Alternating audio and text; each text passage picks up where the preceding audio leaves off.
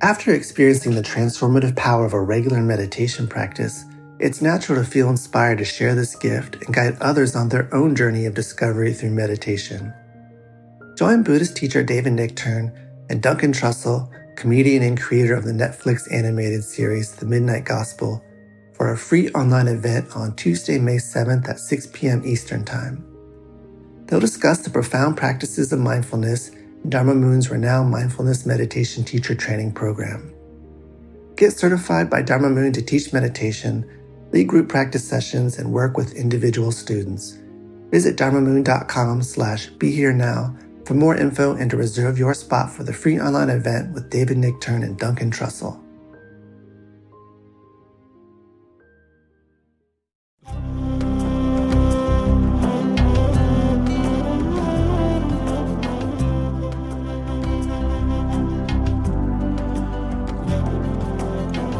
Welcome to the Jack Kornfield Heart Wisdom Hour. We are delighted to share with you Jack's innate common sense wisdom and his clear, open heart.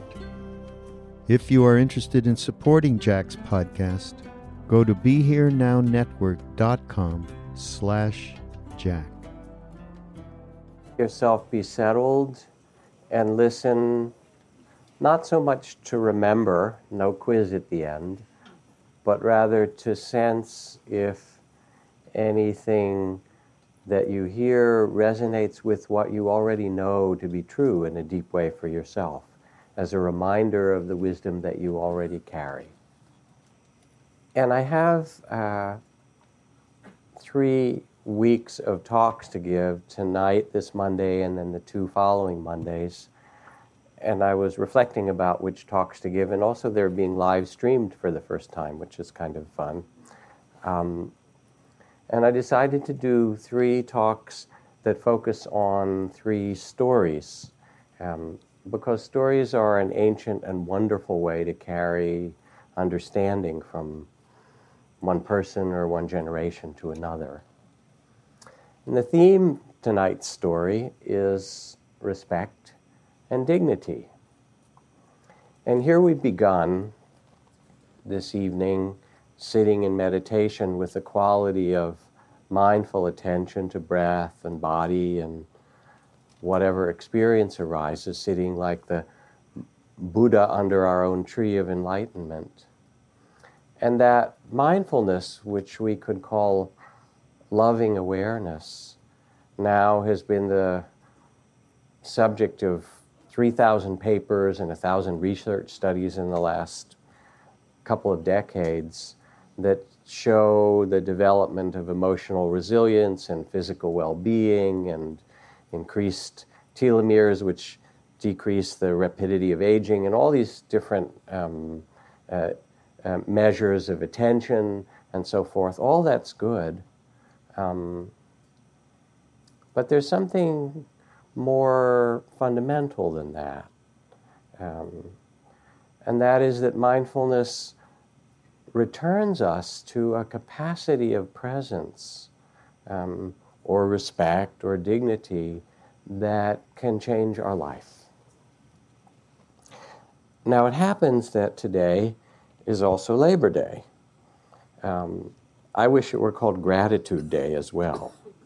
Um, because when I think about it, and maybe its origins in terms of the uh, appreciation of the labors of the past, um, we live on the labors of all those generations before us. And in a Zen monastery, before you take a meal, you bow and you say, 52 labors brought this food to me, the labors of the cooks and the truck drivers and the field hands with sweaty brows who picked the lettuce and the labors of the ants and the bees and all of the creatures that made that possible. But the road that you drove on and the car that you were in tonight and the the watch or the phone that you have or the glasses that you have or the clothing. Somebody learned how to spin cotton and linen and make clothing and passed it on to somebody else some generations later. And almost everything that we have in our life um, has been given to us by the generations before. Um, and in some cultures, that sense of gratitude is really imbued in children over a long time. In our culture, especially, you know, the American kind of cowboy ethic, we do it all ourselves. Well, we do. I mean, there's a certain independence, it's true. But that independence is built on the labor of the people who made the railways and built the airports and did the things that allow you to do what you do and invented writing and um, tweeting and so forth. So, Labor Day is really a day of gratitude for all that we received. It's also, if you look in the Buddhist tradition, um, a reflection, or it can be on what's called right livelihood, which is livelihood that first doesn't cause harm. It's very hard to sit and meditate after a day of killing and stealing. It doesn't work terribly well. So you want livelihood that doesn't cause harm to others, which includes not doing slavery or not selling weapons. And here I have to pause for a moment with a parenthesis because the U.S. is the largest weapons exporter on the face of the earth. And we send $100 billion worth of killing machines out to the world every year and then worry that we don't feel so safe. And there's some little problem here, I think, in the way we're approaching this. Um, so, right livelihood is not to cause harm through your work, and also to use the work or labor that you have as a way to awaken. And you can see it in all these different ways. Um, there was uh, a man who visited a stone yard and talked to three people. The first was a guy with a chisel working on a piece of stone. He said, What are you doing? And he said, I'm cutting this piece of stone and it's hard labor. I said, Thank you talked to the second man who was doing the same identical task, chipping away at a block of stone. He said, What are you doing? He said, I'm cutting this piece of stone, it's my job, and with it, I make a living and I feed my family and send my children to school and support myself and community. And then the third person who was chipping away at a block of stone in the same way said, What are you doing? He said, Oh, I'm building a part of this great cathedral. It might take 200 years. And it was the same activity, but the imagination and the vision that was brought to it by each person was different. And I now have um, FasTrak, I'm sorry to say, in my car, which means that I can speed through the bridges, and I'm a kind of speedy person anyway, which is not all that great for a Dharma teacher, but you, you know, you do, you do what you can do. Um, but what I miss is once in a while I would go across the Golden Gate Bridge and the toll takers wouldn't just take my money, but they would welcome me to the city of St. Francis. And it was like they were the guardians of this beautiful place. The Golden Gate Bridge is so amazing. People from all over the world come to see it. And they say, Welcome to the city of St. Francis. There they are. Yes, they're taking your money for the bridge, but there's something more beautiful that they also do. And as Martin Luther King said, if a man sweep streets for a living. He should sweep the way Michelangelo painted and Beethoven composed music and Shakespeare wrote his plays. That whatever one does, can, you can bring that spirit of dignity and beauty and care to that activity. Um, Thomas Merton, Christian mystic and best selling writer, he says, if you write for God, you will reach many men and women and bring them joy. If you write for men and women, you may make some money and you may give someone a little joy and you may make a noise in the world for a little while. If you write for your own self promotion, you can read what you yourself have written, and after 10 minutes, you'll be so disgusted you wish you were dead. And so you can kind of hear in his analysis that there are different ways to approach the work that we are given. And in one way is to do it as a prosaic task, and another way is to honor it. And to say, whatever work it is, whether it's the toll taker or the person sweeping the streets, or the nurse or the kindergarten teacher or the farmer or the business person or artist, whatever it is, that you approach that as an activity that has some dignity and beauty to it, and it ennobles your life. And in the forest monastery where I trained as a Buddhist monk, um, there was a lot of this quality of respect and dignity. Um, we would learn to fold our monk's robes in a particular way and care for the bowls that we had and greet one another with a bow in this respectful way and sweep the path so that they would be clean for ourselves and the visitors who came and get the little insects out of the way so no one would step on them. And there was this sense that every part of life was to be respected. And it was a beautiful spirit to live in a community where that quality of honor um, was central. And in fact, Buddhist texts begin often with the phrase, O nobly born, O you who are the sons and daughters of the awakened ones, do not forget who you really are. Do not forget your fundamental dignity, your fundamental capacity for freedom. So now I want to tell a story that some of you may have heard, an ancient story, um, that sometimes goes with from goes with the title, or is described by the title, "What Women Want." So I'm sure that will get some of your attention. Yes. And it's an ancient Arthurian legend and goes back to the time of King Arthur when one of his greatest knights, Sir Gawain, was out exploring the vast uncharted forests and countryside of England and Wales and Cornwall at that time and found himself in this great adventure way up in the mountains in the forest, lost and in brambles and dark and no way to get out and no idea where he was. And feeling somewhat concerned and lost not just for a day, but another day he couldn't find his way out. And then it became night again, and he found himself under the moonlight coming to a clearing. And in this clearing, under the moonlight, there was a beautiful well. And he was, as you could imagine, very thirsty. So he got down off his horse and he drew the bucket from the well and he took a long draught of water and felt satisfied and prepared himself to rest there, figuring he would get out of the forest if he was lucky the following day. And as he began to rest, he heard in the distance these horse hoofs that were coming toward him. Um, you have to do this like it's a bedtime story, right? And this galloping horse, and he could see as she approached in the moonlight, he couldn't see clearly this incredible stallion with the silver and gold saddle and bridles, and this woman wearing an, an incredible cape and long hair flying, the most one of the most beautiful horses he'd ever seen in this incredible gown.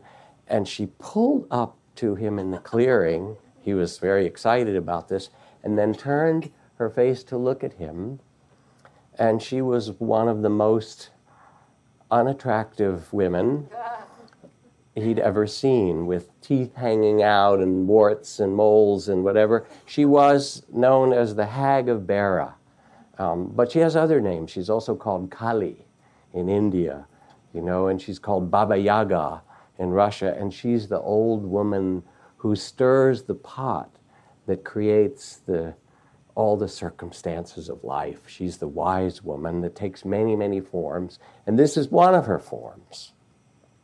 So she appeared, and she said, uh, she got down and she greeted him, and she said, You drank from my well. And he said, I was thirsty, madam. I'm sorry. And she said, Well, it is my clearing and my well. And he said, I'm truly sorry. Is there any way I can make it up to you? And she said, Well, there might be. And he said, Well, anything in my power to make it up to you, I will do. Not exactly the right statement to make, but he made it. And she said, Fine. She said, Since you have drunk from the sacred well in this deep clearing in the forest, I would only ask one thing of you your hand in marriage. Sir Gawain looked at her, had a bit of reluctance, shall we say. And they try, he tried to bargain with her. Is there nothing else I can get you? Is anything else I could do? Uh, when I go back to the court, we have the finest food, the most wonderful horses. What can I get for you, madam? And she said, All those are fine, but I think since you offered, I would take your hand in marriage. So he gulped. And finally he said, All right, but is there nothing else that I could do that would satisfy you um, in place of this? She said, Well, yes, there's one thing. She said, If you can answer the question, what it is that women really want, I'll give you a year. I'll meet you back here in a year. I'll lead you out of the forest. And if you can answer my question, then I will free you from this request. So Sir Gawain goes, I'm sure I can figure this out. He gets led out of the forest and goes back and tells his compatriots about what had happened to him.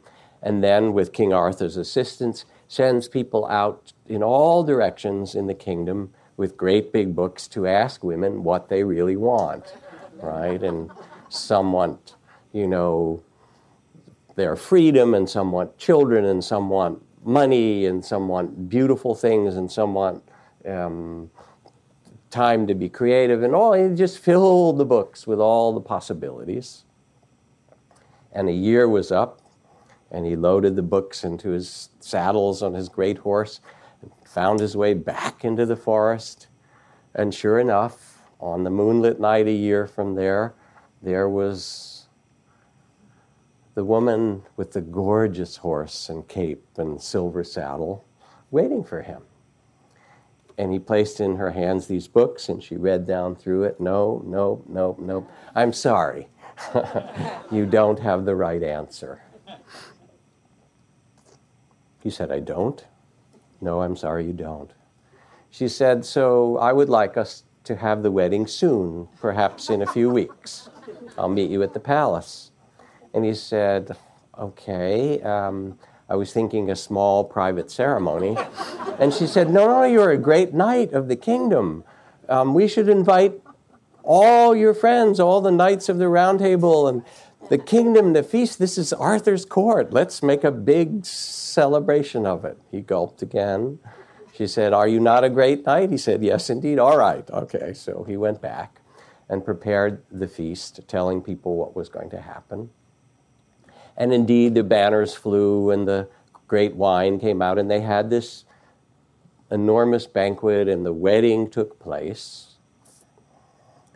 And then he led her on his arm from the wedding to the uh, bedchamber for their first night together. and she sat down on the bed and looked at him, and he sat down on a chair nearby. and she said, uh, Oh, husband, uh, are you not going to come to bed with me? And he just sat quietly, as men can do, right, without saying much.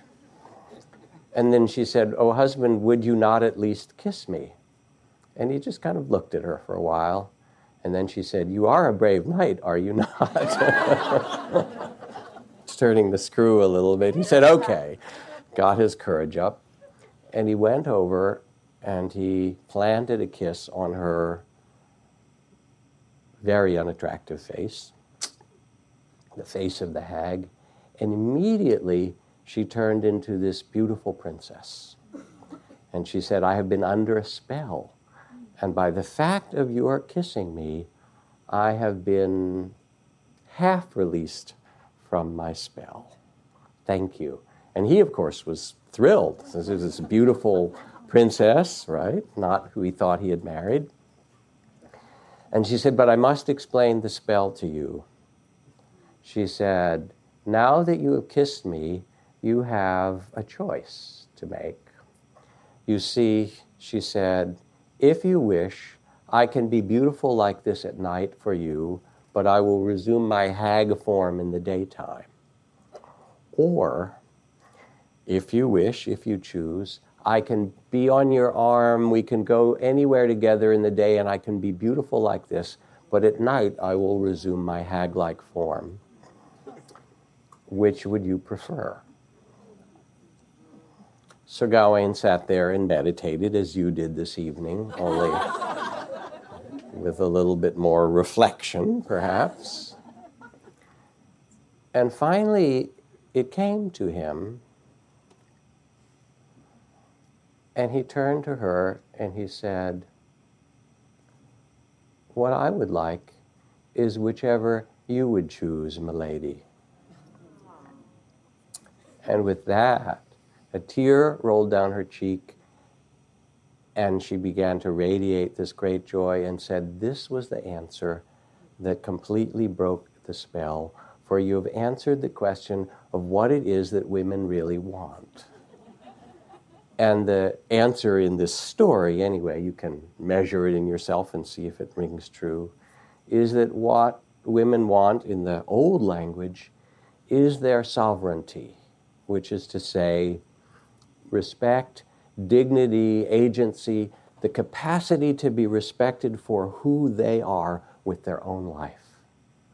And when women are treated in this way, when they're seen this way by others, when they embody that sovereignty in themselves, then that allows them to fulfill their nature. Something like that, anyway. So um, you can pass that along to anyone you think that might be helpful advice for. Um, but you see it in the Buddhist texts also. It's actually quite interesting. Um, the Buddha will have people come and visit him, and most of the Buddhist texts are dialogues where people will come and ask him questions or try and understand some part of his teaching, or he'll offer some teachings to his monks. But very often it's with someone who's come to speak with him. And when the dialogue is completed, most commonly, then the Buddha will say to that person, as the last thing, after they say thank you and you've shown me something new or I've realized something I hadn't before, often there's a lot of appreciation. The Buddha will then say, Now it is time for you to do as you see fit. And it has much of that same quality as this story. It's not like the Buddha saying, All right, now I told you what to do, now go do it, you know, like he's a kind of parent pointing a finger at a child. Instead, he's saying, now it is time for you to do as you see fit. And he's placing the agency and the dignity and the respect in the heart and the hands of the person with whom he had that dialogue. Every being loves respect. And in a certain way, to bring mindfulness, to bring a loving attention to ourselves or those around us is to bring a quality of respect. Seven year old boy goes out with his parents to dinner in a restaurant. Waitress comes up to take the orders, takes a few orders, and then says to him, What would you like? He says, I'd like a hot dog and a root beer, please. His mother says, He'll have the meatloaf, mashed potatoes, and a glass of milk. Waitress takes more orders, and then as she leaves the table, she turns to him and said, Would you like ketchup or mustard on your hot dog? he says, Mustard, please. She walks away, and he looks up and he says, You know what? She thinks I'm real. Children, adults, elders, your employers, your employees, your garden, the plants in your garden, you know, the, the, the deer that come and walk on the meadow here at Spirit Rock, uh, the neighbors where you live, the owls that I hear at night, the bugs. There's this wonderful poem I like to read from Lloyd Reynolds, great calligrapher. A bug crawls over the paper, leave him be. We need all the readers we can get. Right? Every living being likes respect. And so, in some way, what we offer with our attention is respect. There's this beautiful painting in the Spirit Rock bookstore of the Dalai Lama when he was here and Mahaghosananda, the Cambodian Gandhi. They were old friends meeting up by the meditation hall. Um, and they're, they're each bowing, and then each one is trying to bow lower than the other one to get their head lower, you know, to pay more respect. Finally, their heads meet just like level, almost close to the ground. Um, and it's just a beautiful moment of this kind of mutual respect for what they carry. a story for you from the New Yorker some years ago. A small unit of American soldiers in 2005 was walking along a street in the holy city of Najaf when hundreds of Iraqis poured out of the buildings on either side, fists waving, throats taut. They pressed in on the Americans who glanced at one another in terror. The reporter reached for his camera and was worried a shot will ring out, a massacre will happen, this will define the Iraq war. At that moment, the American officer stepped through the crowd, holding his rifle high over his head, the barrel pointed to the ground. Against the backdrop of the seething crowd, it was a striking gesture, almost biblical. Take a knee, the officer said behind his sunglasses. His soldiers, the 24 of them, looked at him as if he was crazy, but by now they were surrounded by more than a thousand shouting Iraqis. And one after another, swaying in their bulky body armor and gear, they knelt before the boiling crowd and pointed their guns to the ground. The Iraqis fell silent and their anger subsided. The officer ordered his men to withdraw. It took two months to track down Lieutenant Colonel Chris Hughes, this reporter writes, to ask him the question who taught him to tame an angry crowd in a foreign country in that way. He assured the reporter that that was not part of the Army field manual. he said, But the problem is, as soon as you fire even a warning shot, pretty soon people are going to start shooting each other and people will die. He said, and the Iraqis already felt that our presence by the Americans was disrespecting their mosque and their holy city. The obvious solution was a gesture of respect. And you can hear in this story, as in the story of Sir Gawain, um, the beauty that comes when we're able to offer respect in a moment to ourselves or to one another. And the freedom, the almost breathtaking freedom that comes from the quality of mindfulness, of loving awareness, is that it's an act of respect. We sit, and as we did earlier, we name the experience sadness, excitement, tension, pain, planning, remembering with the same respect that we pay attention to the breath. And we simply begin to allow the unfolding of experience to learn from it rather than to try to judge it or manipulate it or change it in some way. And I remember going with my teacher Ajahn Chah, we were invited to this distant Cambodian temple. And the guy who gave us a ride in a kind of rickety Toyota, a young man, was a wild driver, and we were going through the mountains in this one and a half lane road, and he was really speeding. And my teacher said, Why don't you slow it down some? But he still was speeding. And mostly the road was empty, but once in a while, a big logging truck or a bus would come around the corner. And we wouldn't see it until a few minutes before, or a few seconds before, and he'd pull over and so forth. And I felt sure I was going to die because it was, it was really dangerous. And there was a drop off and whatever.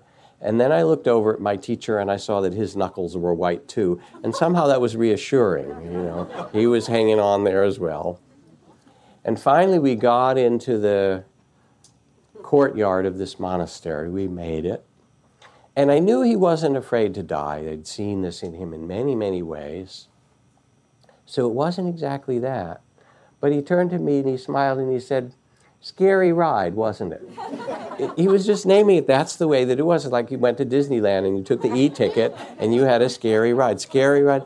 It, it's just, this is the way that it is.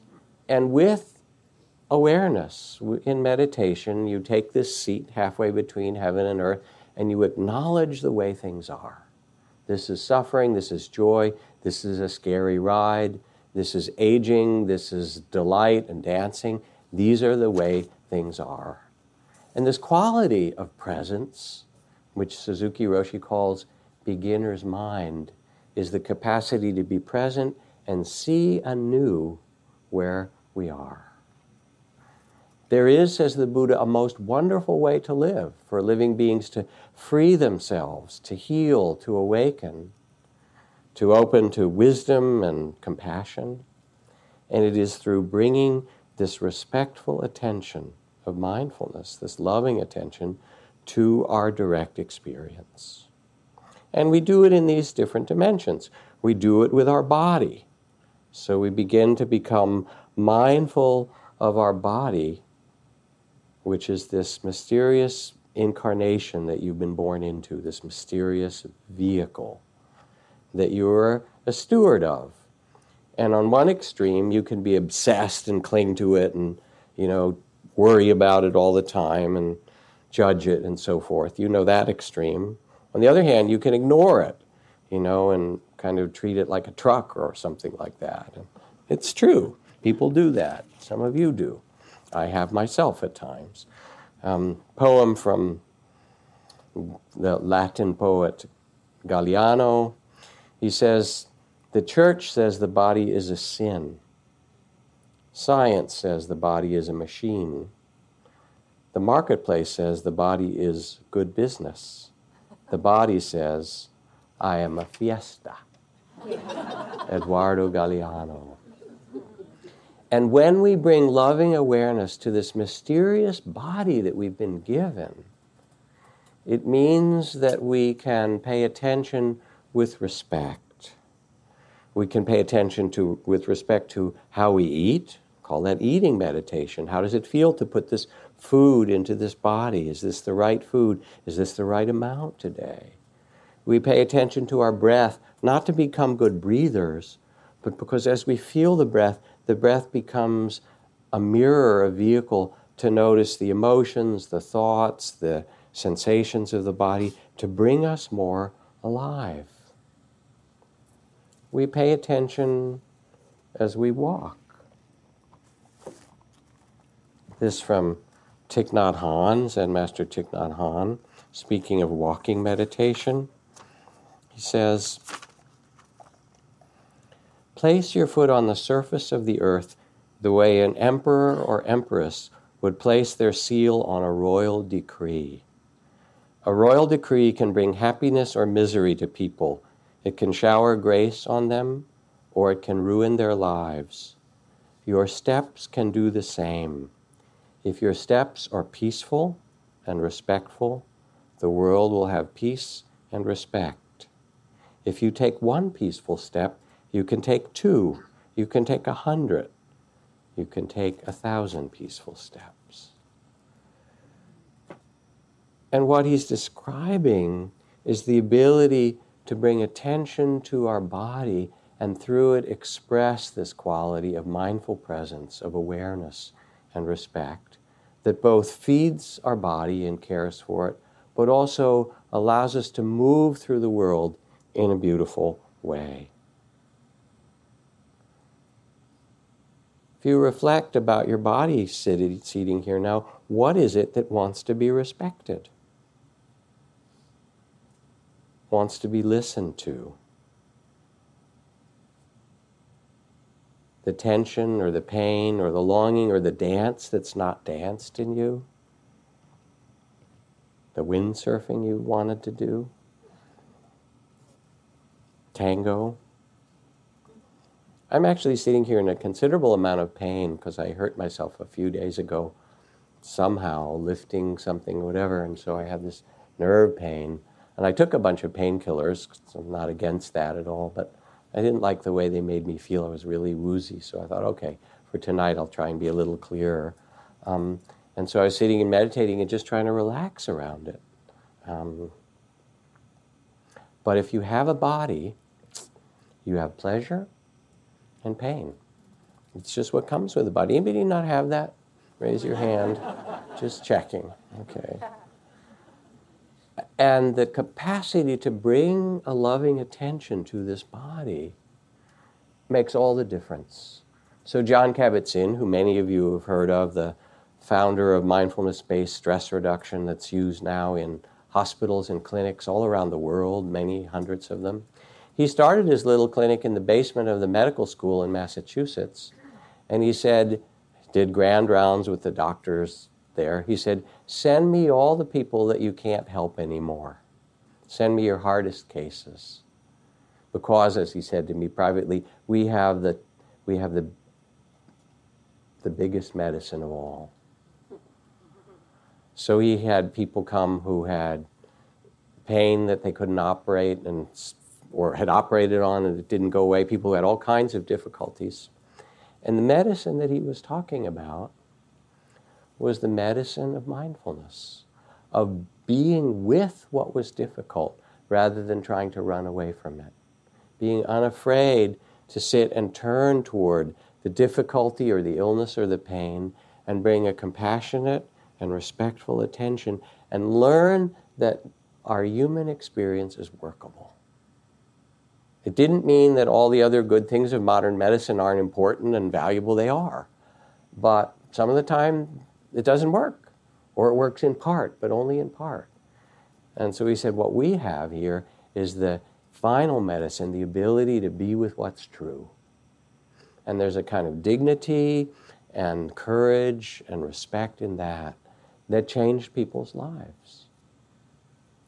So not only is there a mindfulness of the body that we learn as we sit, releasing tension, caring for how we use our body, learning from it as it changes and ages, which it will. But also, there comes then a connection with the body of the earth, a kind of stewardship. And we all know the environmental destruction and disasters that are happening now globally and global warming. Uh, Wes Nisker, one of the teachers here, recently went to interview Gary Snyder up in Grass Valley, Nevada City, one of our great, you know, pioneering environmentalists starting back in the 50s and 60s, visionary poet and writer. And he asked him if he had any advice for people who were worried about what's happening globally. And the first thing he said is, don't feel guilty It's an amazing thing to say. Don't feel guilty. Don't do it out of guilt. Do it because you love the earth. And you could feel in that statement how different your actions on the earth would be if you do it out of love of the redwoods and the trees and the, the salmon and the streams and the earth, as opposed to being angry or guilty. It's like the monks in the forest monasteries who saw that the great forests of Thailand and Laos and so forth were being logged off and cut down. And so they would go out and take the abbot's robes and put them around the biggest trees in the forest and ordain them as abbots of the forest. And then, out of respect, the loggers would leave that whole part of the forest untouched. Not out of guilt, but out of love and out of respect. So the quality of mindfulness, of loving awareness, comes to this physical body we've been given, to the earth that we're a part of. It also comes to the realm of feelings. Just as we're mindful of the body, we can be mindful of feelings. A respect for the river of feelings that you have, the 10,000 joys and sorrows. Justice William O. Douglas at the Supreme Court said, at the Supreme Court level where I work, 90% of our decisions are made on an emotional basis. The other 10% is used to rationalize those decisions. You know it's true. And it's often how we guide our life. A man who I've become friends with um, and talked about here before in other evenings, one of the vice presidents of Facebook, a guy named Arturo Bejar, was at a conference talking about how to use social networking as a force for awakening in the world, compassion and understanding. And part of his job is customer relations, which means, he said, that I'm tending to 900 million users. He said, and it doesn't take very long to get a lot of complaints. A couple weeks, we get a million complaints. That's a lot of complaints, right? He said, so a third of them maybe are complaints about engineering, and I send them to the engineers and they fix them. That's what engineers do. But two thirds of the complaints are about interpersonal problems, often conflict. I don't like that you posted that picture of me. I don't look good in it. or you put up a picture of my children and I don't want you to, or, uh, you know, you put a picture of me and my, you know, mistress or whatever. I got take that down. And there had been a company policy. All right, if it's lewd or lascivious or illegal or pirated, they would email saying, if you can show us that, that, it, that it meets these criteria, we'll have it taken down. But he realized that that was very unsatisfactory for almost all these people, and that they actually needed to talk to one another. So instead, after that policy, he sent them a thing saying, Why don't you speak to the person who posted that, that you have a problem with, and tell them you had a problem? But that didn't work so well because people don't know how to talk to each other very well. He said, So, all right, why don't you tell them how it felt when you saw it? You know, did it make you upset or angry, or did you feel betrayed or hurt or whatever? But then he realized people don't know what they're feeling. So he put a whole thing of emoticons smiley, sad, angry, frustrated, whatever. All right. So now choose one of these feelings and let them know how it felt. And then, to make it more complete, you might ask them what made them post it. And very often, if you ask, what, you know, what was your intention, the response will be, well, I thought you looked good in that picture, you know, or I like your children, or whatever. And all of a sudden, what seemed like a problem starts to get solved. And he said, he said I began to realize that I had, a cha- had the chance to teach emotional intelligence and conflict resolution skills to 900 million people. And he got very excited about this. By becoming mindful of the river of feelings in us joy, fear, delight, anger, confusion, um, apathy, depression, excitement.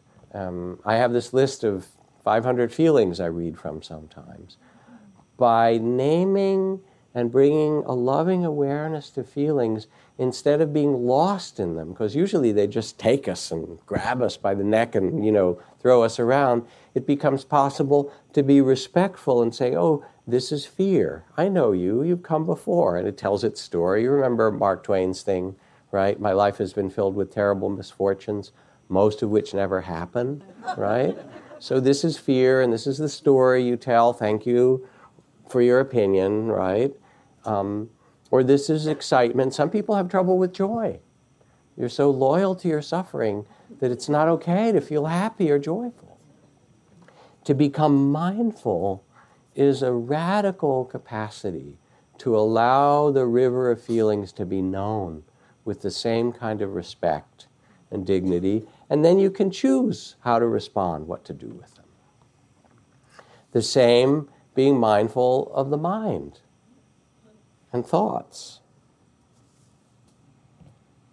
Well, I want to go back to feelings for one other thing that I read very often here because it's so important from James Baldwin, where he said, I imagine one of the reasons people cling to their hate and fears so stubbornly is that they sense that once hate is gone, they will be forced to deal with their own pain. And if we're unable to be aware of our own feelings or to bear them, to bear our loneliness or our insecurity, which we all have, insecurity is part of being human. Anybody not have that? If we can't bear it, then we project it on somebody else, on the communists, or on the immigrants, or on the Muslims, or whoever it happens to be, because we can't bear it in ourselves. And we create endless amounts of trouble and war and conflict and racism and all that stuff grows out of the fact that we can't actually face ourselves. So there's something so honorable about taking your seat in the midst of your measure of sorrow and your measure of joy, your loneliness and your longing and your love and your, your, your desire um, and your creativity, and saying, Yes, I can be here as a human with the whole, the tainted glory of your humanity, with all of it, with a respectful attention. And then you get to choose. And the same for the mind. You know, Western society is mostly lost in thought. And that cartoon I talk about of the car crossing the Utah desert, vast landscape, with the roadside billboard that reads, your own tedious thoughts next 200 miles, right? That's meditation in some way, right? You sit, the mind has no pride and it spins stuff out. And I was at a conference at Berkeley at the law school on mindfulness and the law, and my daughter was attending law school there doing human rights law. And there were judges and lawyers and professors and people from around the country. And one of the judges there talked about the instructions that could be given to the jury as if it were a practice of mindfulness. He said he'd had a meditation practice. When they told him he was going to sit on the bench, he said, Sit. Oh, I know how to sit. Right? He said, I want you to listen to what will be presented in this courtroom with total attention. You may find it helpful to sit in a posture that embodies dignity and presence and stay in touch with the feeling of your breath moving in and out as you listen to the evidence. Be aware of the tendency for your mind to jump to conclusions before all the evidence has been presented and the final arguments made. As best you can, try to suspend judgment and simply witness with your full being what is being presented in the courtroom moment by moment. If you find your attention wandering, you can always bring it back to your breathing or what you're hearing over and over again. And when the presentation of evidence is complete, then it will be your turn to deliberate together as a jury and come to a decision, but not before. Isn't that elegant? And that same capacity grows in us as we develop the capacity t- to see the thought process in the mind, with the mind to observe the mind. Or as Khyentse Rinpoche said, mind creates both samsara, confusion, and nirvana, peace. Yet there's not much to it. It's just thoughts. Once you recognize that thoughts are stories, empty stories, then the mind will no longer have the power to deceive you. Because it tells you stories and you believe them. And very often, if you look into it, they're not exactly true. You know what I'm talking about? They're often kind of one sided. You know whose side they tend to take. But anyway, so the mind does what it does, and it judges you and it judges other people and does. Mindfulness says, Oh, thank you for the judgment. I appreciate that. Now let me sit and look more clearly with a loving awareness. And gradually there comes a shift of identity, a sense of stepping back from being caught in the feelings and thoughts, not that you don't feel them or honor them or respect them, but they don't possess you in the same way. And you're not limited as much by your habits. It's like that cartoon of the two generals striding down the hall in the Pentagon with all their medals on one saying to the other, It really shook me. I can tell you, I dreamed the meek inherited the earth. You know? And we all have our own ideas about how things are, and they get challenged with mindful awareness, with loving awareness. You start to see them and see, well, maybe they're true, but maybe not. And as you rest more and more in the loving awareness, there comes a capacity of presence or courage that's deeper than just the stories or even the emotions that come. This from Martin Luther King, where he says, The approach of respect and love and nonviolence does not immediately change the heart of the oppressor it first does something to the hearts and the souls of those committed to it. It gives them new self respect. It calls up resources of strength and courage they did not know they had. And when finally it reaches their opponent, it so stirs their conscience that reconciliation becomes a reality. So there's a way in which we begin to listen with loving awareness.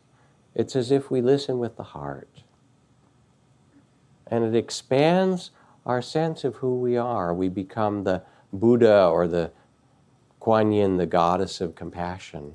Not in some highfalutin way. You don't have to tell anybody in your family, right? But something that you know in yourself. And as we open in this way, our sense of self expands. And we weep with all the parents whose child, when our child is ill, it's not just our child, but all the thousands or millions of parents who have sick children whose children have died. And when our children succeed, we rejoice with all the parents who rejoice when their children succeed, or all the aunties and uncles. And we sense ourselves as being part not just of our own little story, but through loving awareness, we become connected with the story of life itself. The Listening Project, which was started by some wonderful people as part of the Fellowship of Reconciliation and the Quaker Peace Movement, they've gone around the world at different times in the last decades and found the pariahs among dictators and um, leaders that nobody would talk to. Go to North Korea and sit down with Kim Il jong and say, Well, how is it for you? You know, or to Libya and sit down with Muammar Gaddafi before he died and say, I want to hear what your story is. And their belief was, and I think it was a very important one, that no matter who the person is or what terrible things that they may have done, to offer respect and listen actually is an act that brings about the possibility of some change or healing in this kind of extraordinary way. You could try it in your family. See if it works. In conflict or in planning things. Even dogs like it. Little story for you. A man began to give large doses of cod liver oil to his Doberman because he'd been told that the stuff was good for dogs.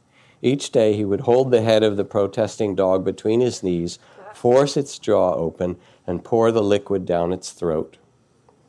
One day the dog broke loose and spilled the oil on the floor.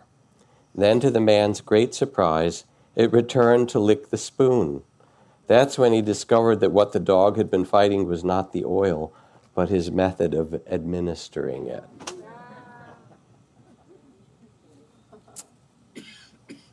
When people ask for a little bit of attention, it's a great thing. The whole path of awakening is one of respect. The path has generosity to it, which means that we share what we have with our brothers and sisters. And that's an act of respect to see that we're family together. It has non harming virtue. As I said, it's very hard to meditate after a day of killing and stealing. And to, to tend to the practice of not harming through our speech or our words and our deeds um, is to tend respectfully to ourselves and tend respectfully to others. The path of wisdom and compassion is to see the way things are. And they're messy and difficult, and as the third Zen ancestor said, to be enlightened is to be without anxiety about imperfection. To be enlightened is to be without anxiety about imperfection. The world is not perfect the way you think it should be. It's the way that it is, and it's never going to be quite the way you want it to be. And even if it is for a moment, or even if that person is just how you want them to be for a moment, they change. Haven't you noticed? And then you change. And so instead of seeking to perfect yourself or someone else or the world, perfect your love, perfect your compassion, perfect the quality of respect that you can offer. It can change the world. Can you listen in this way to yourself, to what your body is calling for at this time, to others? You know, as you eat and walk and sleep and shop and do your business and work and, you know, live in your community with a certain measure of joy and a certain measure of sorrow that's given to every human being.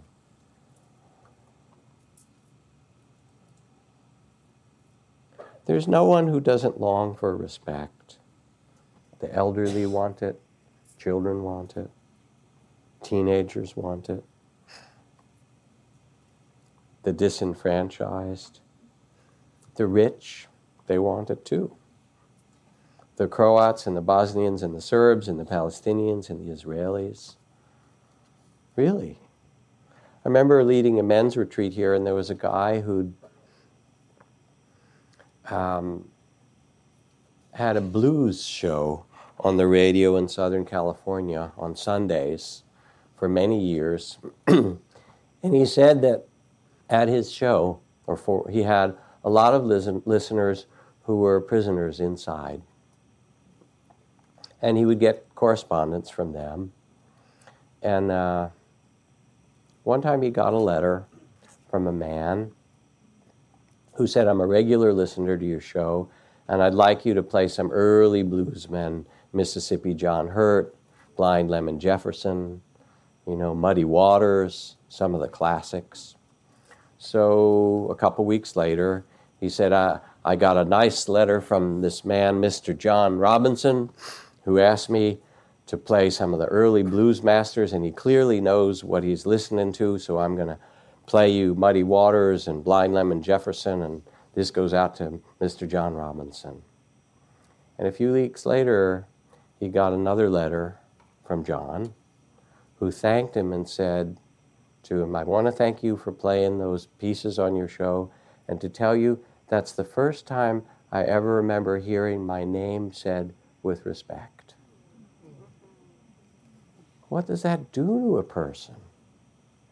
And of course, we have our insane, you know, two and a half or three million people behind bars in this country in prison, and seven or eight million people in the criminal justice system. It's, it's crazy. But what about the big difficulties? The prison system, racism, war, that's endless, really. Um, the suffering, the civil wars in places in Syria or Sudan, or the problems in Tibet or Los Angeles. You know, it's not just over there. I was leading a retreat with Michael Meade, a good friend, Luis Rodriguez, wonderful uh, Latino poet, Malidoma Somé, West African shaman, medicine man. We had on this retreat a number of young men who were coming out of street gangs in the cities with their mentors. And they sat in the back, pulled their hats back over their head, put their hood, hoodies up. You know, you're going to read poetry, teach meditation. Come on, man, we're out in the streets. People are shooting at us, you know? Give us something decent, right? So it was clear they weren't really going to pay much attention. And so we took a table in the front of the room and put one candle in the center and lit it and said, Before we start, there are a lot of people in this room that we aren't paying attention to, but they're here with us. So we want to ask you to go out in the parking lot outside the building and pick up a stone for every young person you know who's been killed or died. And place the stone on the table where this candle is and say their name. And some of these kids came back with their hands full of stones. The undeclared war in the streets where they live. This is for RJ, and this is for Tito, and this is for, you know, their homies, one name after another. You could weep. And when they sat back down, they were there because it became a place of respect for the grief that they were carrying, for the tragedy that they'd lived through as young people, for the people they'd lost, and they realized this was a place we could tell the truth. So the, the big difficulties, if anything, require more than ever our respect, which includes respect for Mara, who's known as the kind of mythological representation of evil in the kind of Indian mythology. Mara was the one who tempted the Buddha under the Bodhi tree, and Mara represents greed and hatred and ignorance, and they're not small forces. Greed runs a lot of this world, and hatred does too, and ignorance, and civilizations rise and fall from the powers of Mara, of greed and hatred. Wars come and go. And of course, they get fueled, as H.L. Mencken wrote. The whole aim of modern politics is to frighten and menace the populace with an endless series of hobgoblins, almost all unreal, as a way to gain power. Politics to scare you, so you vote or not. So they're not small forces. My teacher and friend Maha Ghosananda, the Gandhi of Cambodia, he worked on a worldwide campaign to ban landmines. And I remember this picture of him standing in front of the US Congress making this speech. He'd gone in to testify to one of the congressional committees. And he said, We can't just ban landmines, which have taken the limbs of so many of our Cambodian children, you know, and the children in Angola and children around the world. He said, but we also have to ban the landmines in the heart. And that was this dual campaign. It wasn't just the literal landmines, but it was the consciousness that could plant a landmine.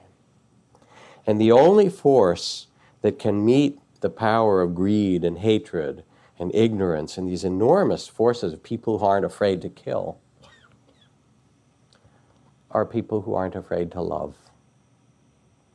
What Martin Luther King called soul force. When his church was bombed, and he said, We will match your capacity to inflict suffering with our capacity to endure suffering. We will meet your physical force with soul force. We will not hate you, but we cannot in all good conscience obey your unjust laws. And we will soon wear you down by our capacity to suffer. And in winning our freedom, will so appeal to your heart and conscience that we will win yours in the process.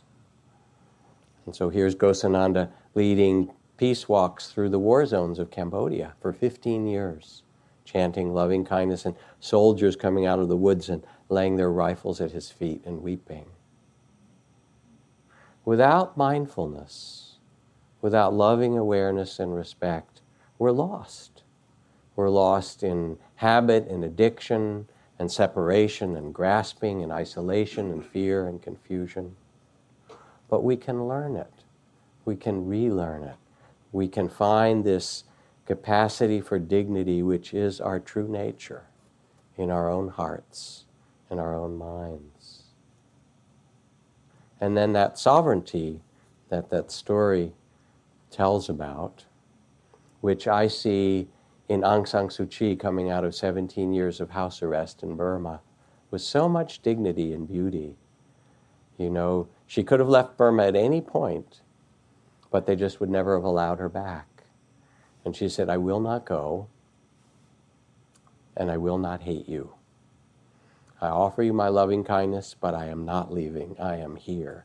And this one little woman who's just my age, born a couple of weeks before me, um, 67, in this little house in Rangoon, was the light that kept the spirits of 50 million of people, 50 million people of Burma alive for, for two decades. I will not go, and I will not hate you, and I am here. And that kind of respect and dignity. Nelson Mandela, walking out of 27 years of Robben Island prison in that same way, brings an ability to be present and offer respect to yourself and to those that you meet. As Nelson Mandela said, it never hurts to think too highly of a person. They often act the better because of it. And it's, a, it's an incredible blessing. So, this quality of dignity and respect comes from mindfulness itself, from loving awareness. And someone went to speak with the Buddha and said, I'm a layperson and I'm not going to leave my household life and go into the monastery. Is there a path for someone like me? And he said, The, the bliss of truth seeking, truth seeking in life is attainable for anyone who follows the path of unselfishness. If you cling to your wealth, it's better to throw it away than let it poison your heart. But if you live as a lay person, do not cling to it and use it wisely, then it will be a blessing. My teacher doesn't, teaching doesn't require anyone to become homeless or resign the world unless they choose to. But it does require everyone to free themselves from the illusion that they are separate, to give up their grasping and act with integrity. And whatever people do, whether in the world or as a recluse, let them put their whole heart into it. Let them be committed and energetic. And if they have to struggle, let them do it without envy or hatred. Let them live not a life of self, but a life of truth. And in that way, bliss will enter their hearts, and they too will experience the taste of freedom. So we sit together to meditate, not so much to have some particular experience happen, but to claim our birthright, O nobly born, you who are the sons and daughters of the Buddhas, to claim your birthright of dignity and graciousness and respect your own sovereignty, and from that to offer it as a blessing to the world.